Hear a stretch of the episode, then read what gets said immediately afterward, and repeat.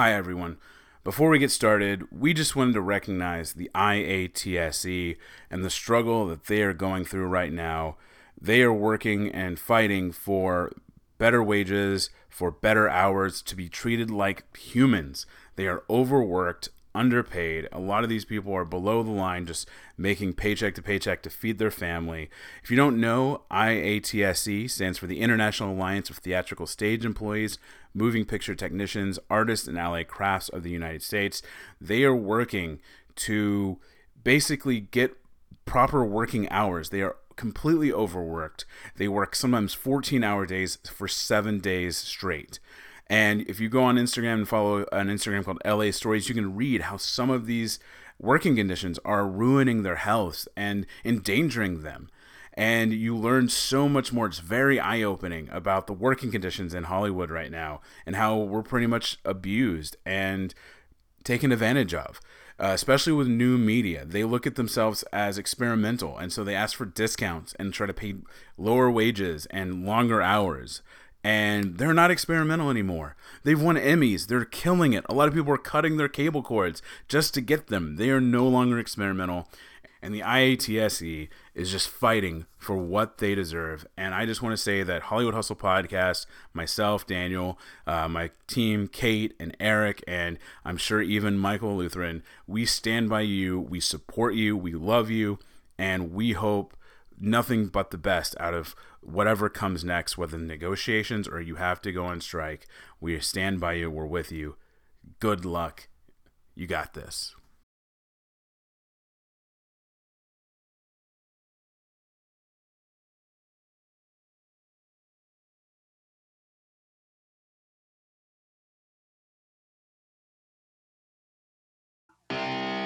My name is Deborah Lee Smith. I am an actor, a filmmaker, and a mental health advocate, and I am the hustle.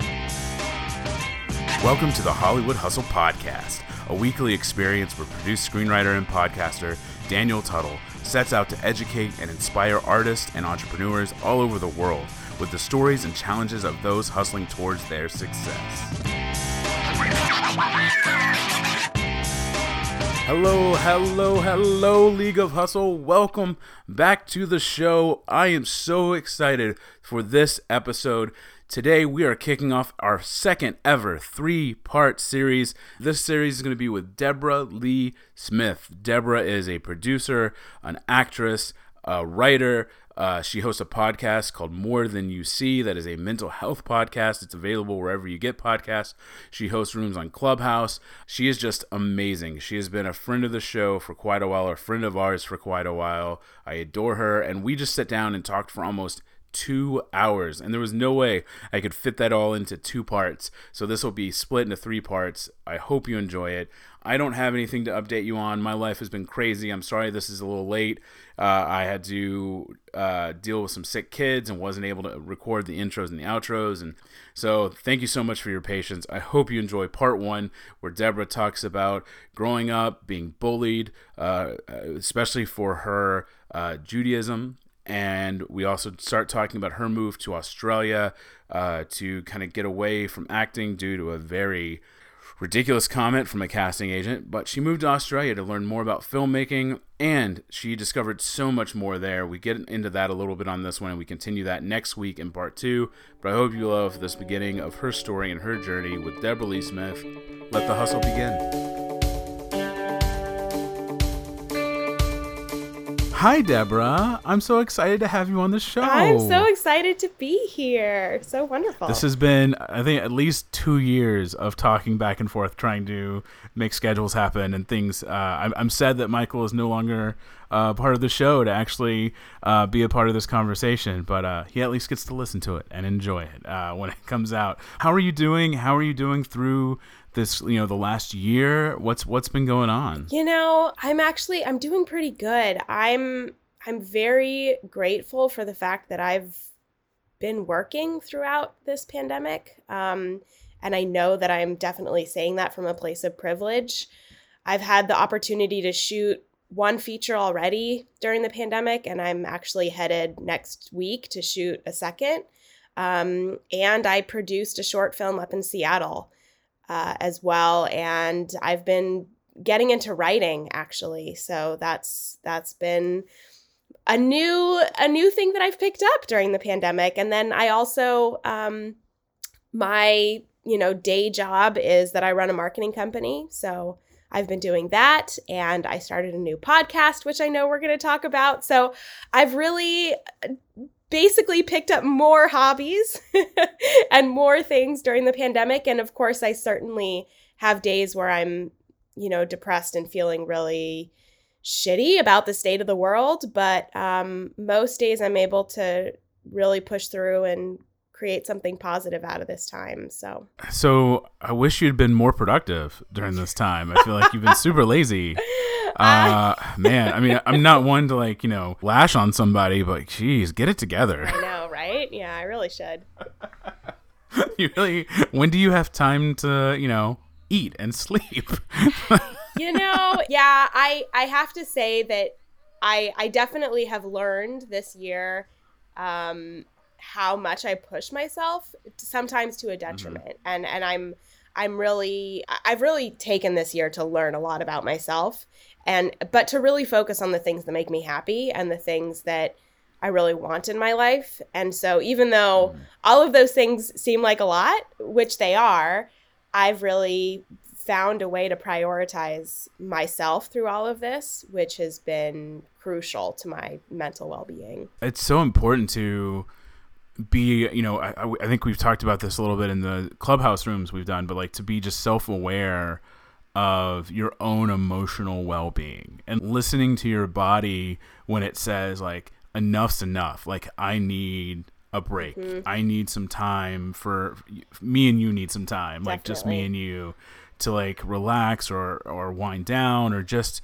have fun like even you know even if it's not just like sitting in a living room by yourself but like you know getting on like a zoom game call or like if there are friends that you're potting with like getting together with them and just like enjoying yourself for a little bit that's not like i've got to work i've got to work i've yeah. got to work i've got to get this done i've got to get this done in my head for some reason and i know this is probably not true i see you i see you at like a, a couch with a coffee table and there's this paper spread everywhere on the coffee table and there's like two computer screens going on and maybe like a microphone and you're on a zoom call on one end and on the other end you're like typing things up. Like that's just the picture i have as you were telling me like what you've been doing. Yeah. i just and, then you're like and then you're like closing the zoom call to go to a, like a website you're putting together real quick just to like oh i need to put the phone on touch while the person's talking and then you come back and you talk and then that's just what i'm seeing in my head. I mean how very, accurate very very very accurate I also have painting supplies on my coffee table because I have, I mean, I've always, you know, been an artist in a lot of different ways, but I've really gotten back into painting during quarantine. And so I love just like watching something at night and just working on some random collage painting that I'm working on. So very, very accurate. It's like a premonition I had of of what your workspace probably looks mm-hmm. like. So let's kind of go back real quick. What are your first memories of imagination or film and and performing? That's a great question. It's so funny because usually the question is, you know, like where did you get started in acting in general? But to think about just performing uh, I went to a private Jewish day school when I was a kid on scholarship, and we had to do all of these presentations about different, you know, historical figures or whatever. And I remember dressing up as the Statue of Liberty and reading the poem that is at Ellis Island and talking about the person I think who wrote that poem or something like that. It was it was something along the lines of, you know, talking about immigrants and their importance in our country and dressing up as the Statue of Liberty. And I think I was maybe 7 and I was like so excited about presenting in front of you know everyone. And and I think that that certainly like that school really instilled in me a um, confidence in front of people which is huge as an mm-hmm. actor and, and really just as a person. Like, I'm just so grateful for that part of my education as a kid. Yeah, I, I was I saw something the other day. I, I hadn't thought about this for a while. I was like, I actually remember practicing when I was like in high school, and I did it away from my mom because I knew she wouldn't approve. But practicing Coolio's "Gangsta's Paradise," and I was planning on auditioning for our talent show in sixth grade. Nice. with Gangsta's Paradise. It did not happen, but uh, they hired they hired me.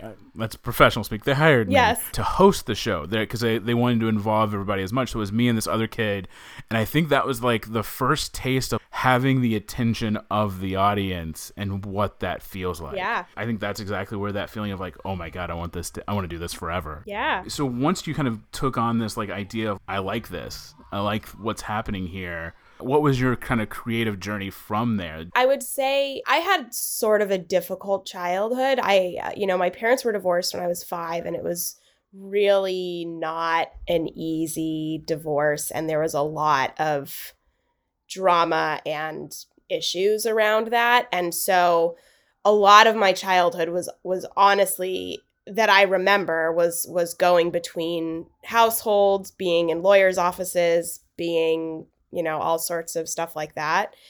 But I definitely remember like reading was huge for me. I think that my my creativity really expanded it, you know, through books and through I mean, the Harry Potter series was incredibly important to me as a kid. And, you know, that's why my dog is named Phineas. I have a Harry Potter tattoo. Like all jokes aside, that that book series really meant a lot to me and allowed me to dive into a world and sort of ignore everything that was going on in my personal life. Um which was which was crucial for me as a kid. So, I mean, I think, you know, from there, I did the high school and junior high drama uh, club. I actually got into drama through a debate team.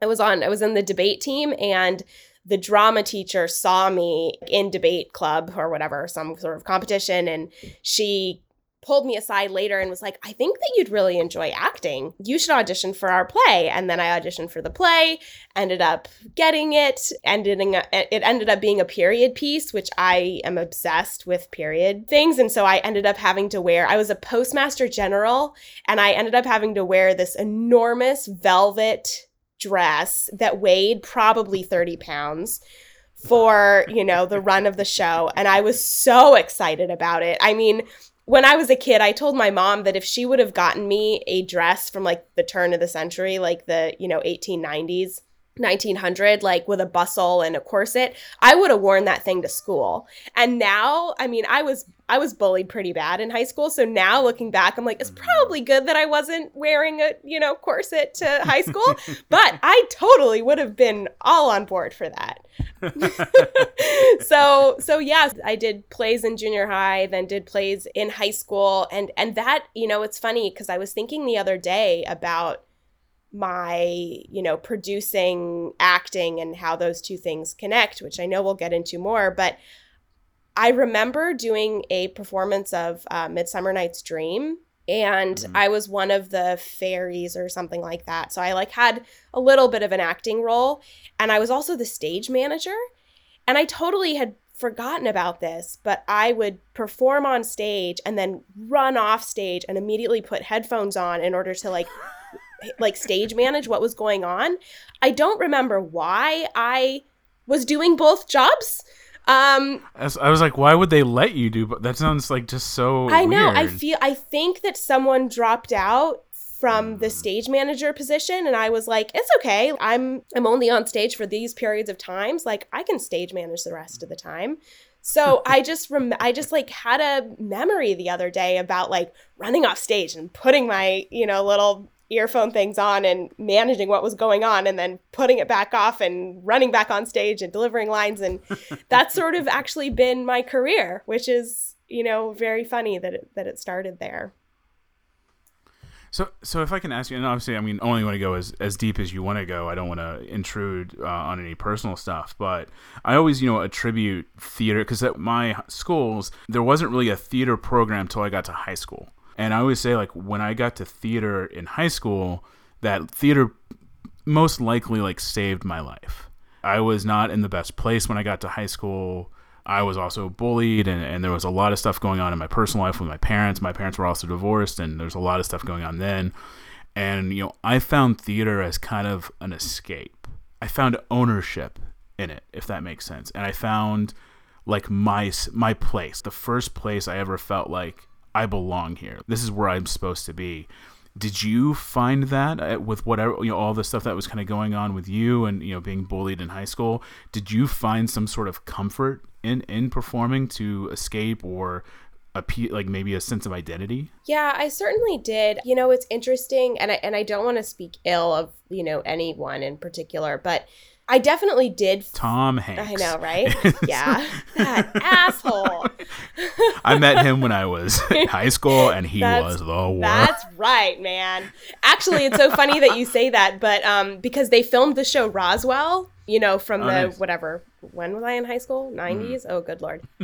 so they filmed that show Roswell in my neighborhood like where I grew up. Oh, wow. And so I used to go to school and then like finish my homework and, and then I would watch Jason Behr, Katherine Heigl, and Colin Hanks like on my street acting mm. when I was like I forgot they were yeah, when I was like 15, which was really awesome. I'm sure, you know, sparked some something there. you know, it's hard because I did fit in with the theater kids, but I also so I definitely did gain some friendships and some of my identity in theater, but I, I would say that honestly, like it was finally when I went to college is when I kind of found my people. I was bullied terribly for being Jewish. And that's, I mean, obviously not something that that I could or would change. And that yeah. was something that I was bullied for even amongst my theater kids. And hmm. so that was uh that made it really hard to connect with people. Um yeah and I mean, and that was just one of the things, but it was also because like I was in all of the advanced gate program classes, like all the mm-hmm. all of those, yeah, all the advanced classes and and a lot of the theater kids weren't. So I sort of was straddling mm-hmm. between the like theater kid world as well as the gate program world and mm-hmm. um and I didn't completely fit in either place, you know? Like I have I have maybe two or three friends from high school still, but there it's not you know, it's not like I really did have. And and I also it's funny because oftentimes when I listen to interviews with like big stars, like big Hollywood celebrities at this point, they talk about how in high school they weren't the leads of the shows. Like they were the, mm-hmm. you know, they were the small parts. And it wasn't until later where they really shone and that was very that was definitely my experience. Like i was never given a lead. I worked my butt off in theater but i wouldn't say that it was i think if you would talk to my theater teacher now well actually i know this. I have talked to my theater teacher recently and he is shocked. He is blown away that i'm still an actor which mm. i find hilarious because for me this is this has just been what i've wanted to do. And and I think, I mean, I think there's also, I have all sorts of psychological I- ideas around why people who were stars right. in high school then don't go into it and why someone like me decides that this is going to be my career for the rest of my life. You talked about kind of being made fun for your your your mm-hmm. faith and and being Jewish. Now, obviously, you know, a lot of times that, especially in a Jewish lifestyle, that's that's kind of part of your identity. That's that's part of the lifestyle. There's a lot of things that go in with that. At that time, I mean, I'm not sure how devoted you were at that time or serious about it, but was there a sense that when people made fun of you, it was very personal towards your identity of who you were as a person? Or, you know, was it also something maybe at the time where as a kid, like you said, it wasn't something you could control? It's not something you can change. Yeah. How did that hinder you maybe at that time as an adolescent? How has that affected you as an adult? Hmm. I mean, you know, I think that it's like I'll even go broader scale because it isn't just mm-hmm. the like being bullied for being Jewish in high school. And right. I was bullied for other things as well, but like that was that was the primary one. Wearing girdles. Yeah, wearing girdles. Yeah, of course. yeah, exactly.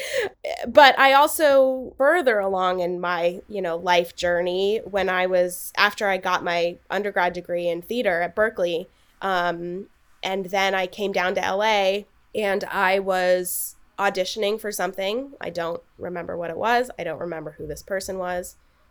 I don't remember details, but I remember that I auditioned and then the casting director told me that I had a, one of my thyroids removed when I was in college because I had a tumor on it. And she told me that the scar on my throat from where my thyroid was taken out was so hideous that I was never going to work in Hollywood. And that is actually one of the key reasons that I ended up going and getting a master's degree in producing because I was like, well, mm-hmm.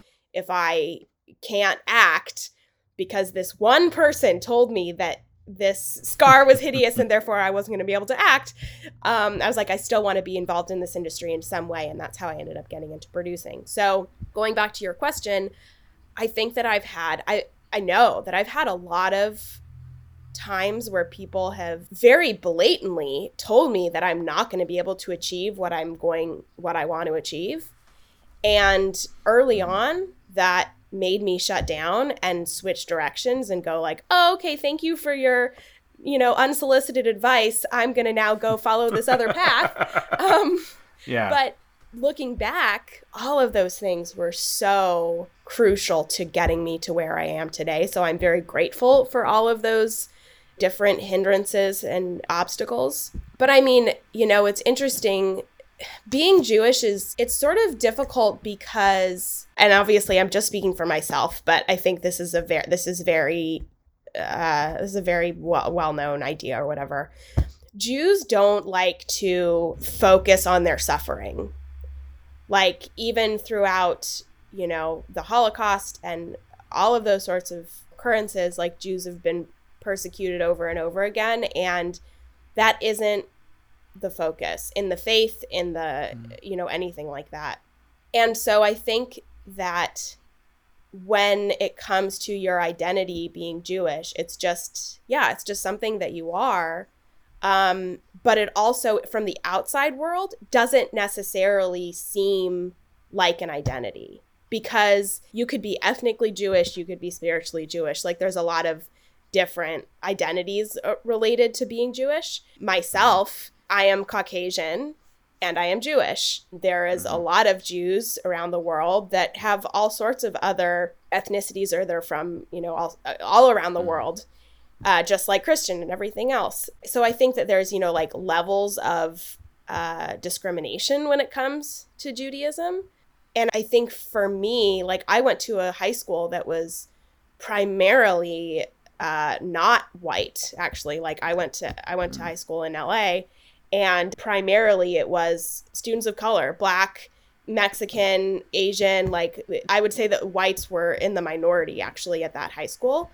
And so I think that was just the thing that they were like, "Oh, this is something different about this one white kid, so this is what we're going to pick on her yeah. with." And yeah, and so that was whatever, but but I do think that that just made me so resolute in focusing on Judaism being more part of my identity. Like I do not hide that and it is very very important to me as a person. You know, as a kid gr- uh, growing up in a, a, Christian household per se, Christianity a lot of times is seen as like your faith. Mm-hmm like you said like that's the spiritual right. side of you. But if i did a you know a 20 27 and me or whatever that thing right. is you know 29 and me or whatever. If i did that it, yeah 23 and me it wouldn't come back like scottish irish christian. Right. like like you know what i mean? Like that wouldn't be on there. Whereas if you know you or someone of else with a you know jewish heritage that would probably be in there as as an yeah. ethnicity. Thank you so much for kind of talking about that. I find stuff like that so fascinating. I'm always curious, kind of like, especially when people have you know rough times, if that's something that spurs them on. Is that something you feel? Do you feel like that has spurred you with that underappreciated, like with those people saying those things? I mean, def. I mean, yes. I. It's funny because I listened to an interview with Rachel Bloom at one point. Uh, she talked about how she was on a night show and uh, like a uh, yeah, like some you know James Corden or something like that, and she was mm. saying how she was horribly bullied in high school, and she said she called the person out by name and was like so so and so suck it. Look at me now. And i just like i was like oh my gosh that's totally i totally feel like that's something that i would do. I mean i wouldn't actually. But um like good on her for because you know the thing it's it's so this is a whole conversation in itself as far as like raising children and bullying and all of this sort of stuff you know it starts with with what we are teaching people and you know going back to mm. like religion really quickly like so my my mom is Jewish, which means that I'm Jewish because it goes through the mom. Mm-hmm. But my dad is actually a Christian minister. So I yeah, so I grew up there was a lot of conflict in that, which I'm sure you can mm. guess. But I remember very distinctly going to a church with my dad when he was preaching and sitting in the audience or whatever with my sister. And the uh, my dad was, you know, visiting this and and preaching at this church, but there was a you know a, a minister who was that church's minister. And before he introduced my dad, he, they they did a prayer, you know, like a congregational prayer, and they prayed for Jews, gays, and black people because they were afraid that they were all going to hell because of who they were. And my sister and I, I was probably 12 at the time. My sister is three years younger than me, so nine. And I just like took my sister and was like, we're leaving. Like, I'm not sitting in this space to have someone tell me that I'm going to hell because of who I am. Like, that's not okay. And yeah. and it's just you know so i've i've certainly had experiences like that before just like blatant discrimination for for who i am. But but again it's also it's not i don't know as as jews we're often just okay thank you for sharing your opinion. You're wrong. And uh like thank you but no. Yeah we're, just, we're gonna keep doing our thing. We're just gonna keep doing our thing exactly. I, I was listening to an interview the other day with a holocaust survivor and she was talking about how she is still like she writes about she's a psychologist and she writes about positivity and like the importance of perception and yeah bringing a positive attitude into your life. And it was an interview with Sophia Bush and she was Sophia was asking her you know like how do you keep going and through everything? And she she basically was like because that's their perception of me. She was saying that she pitied the Nazis for their ideas around around people. Like how sad is it that you can hate a group of people so much that you want to mm. commit those atrocities? Like how sad for you that you are in that headspace? And i think that that has been what has really started to become what drives me is I'm like, if that's really what you think of me, like, how sad for you because I'm going to continue yeah. to grow and be a be- bigger and better version of myself and be the best storyteller I absolutely can. And if you don't yeah. see that, then that's then that's your perception and that's not the reality. It's very much like that. I don't hate you. I, I, pity you. Yeah. Like I feel sorry for you. Yeah. That you have so much hate in your heart for something you probably don't even understand.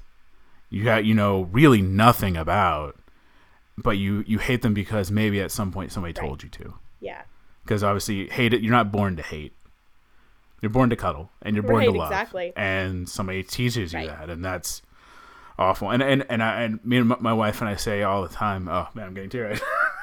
I don't know why I'm crying. Um, but like with our kids, like we're so happy that we live in a time right now where there is this awakening to the struggles of others that aren't right. like us, that don't look yeah. like us, and that we're able to talk to my son about, you know, when he sees a Black Lives Matter march uh, out outside our door, like we're able to talk to mm-hmm. him about it. We get the opportunity to kind of raise someone who understands it, yeah. and you know, bring people into his life that can explain it from their experiences. And I think that's something we're really grateful for. Mm-hmm. Let's move forward. We could talk about this know, all right? day. For sure. I need to start like a child trauma podcast. Yeah, seriously. and like how uh, affects us all. Yeah. Uh, so let's kind of move forward a little bit. So like you kind of mentioned it um, that at some point you know you kind of said screw this and instead of just going into a different industry you went to a totally different country. Mm-hmm. and you started you know you did you still kind of stayed because you got your master's in filmmaking while you were there. When did that decision come about? What was that experience like living in australia? And then also you you know you built a construction company while you were there. You know kind of tell us that story. What was that like for you? Yeah i mean man i feel like a lot of times when people like hear about this they're like oh my gosh you've had like nine lives. And and i truly you know i look back at my last mm-hmm. 10 years and i'm like oh my god i really have lived so many different experiences.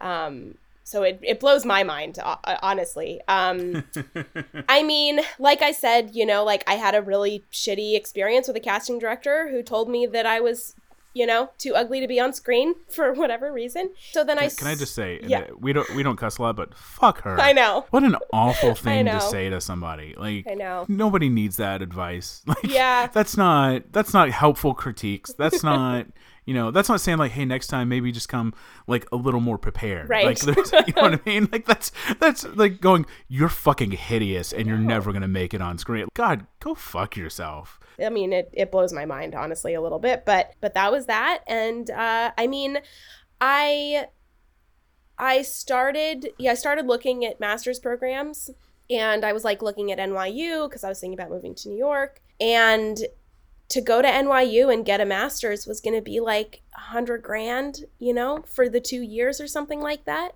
and I'm very grateful in that I went through college with no loans. I worked like four jobs in college, so this is probably where my, you know, crazy work schedule habit started was in college, and so I really didn't want to graduate in debt. And so I found I had a friend who was going to school in Australia and uh, she was like, You should look into it. And I looked into it. And to get a master's in film production, it was a year and a half program and it cost me 12 grand American. And Wow. yeah. And I and I was like, okay, well, this is uh I guess this is what I'm gonna do. And it's so funny because I've had a couple of these times in my life where I've had to make huge decisions very quickly because I got into I got into the program and then the program started a week later. Um like I graduated from Berkeley in, you know, May or whenever it was. And then I found out maybe three weeks after graduation that I had gotten in. And then I pretty much had to get on a plane within a week and start this program in Australia. And it's funny because my sister, you know, I, I when I was trying to decide like what like am I gonna do this? Like am I really gonna move to another country? Like this is so crazy. And I called her and she was like, Deborah, did you apply to this program and you you're not gonna go? Like what's wrong with you? Like you applied so like clearly you had some part of you that wanted to do this so like just do it Get on Um, a plane and go. yeah just get on a plane so so that was yeah that was pretty crazy and i ended up meeting my ex-husband in australia uh, he's australian. I met him within three days of moving to australia which was a whole crazy you know story in itself. And he he was in construction or he is in construction. He has a surveying company. And so I, you know, did my master's degree. And then I came back to LA, and it was right around the time of the writer's strike and the housing crash and all of that nonsense. I mean, it was a few years later, mm-hmm. but the industry was still very impacted by that. So I started looking to, you know, for a production job and couldn't find any, like anything. And so I ended up deciding to move back to Australia in order to save some money and whatever. And I was very, very quickly bored because I, again, didn't have work.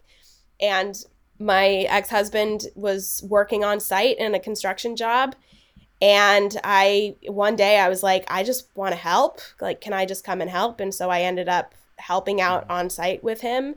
And very quickly, within, you know, a month or so, I picked up what he was doing and was able to yeah just really thrive in that industry as well. And within 6 months I was managing construction site that was worth like 50 million dollars.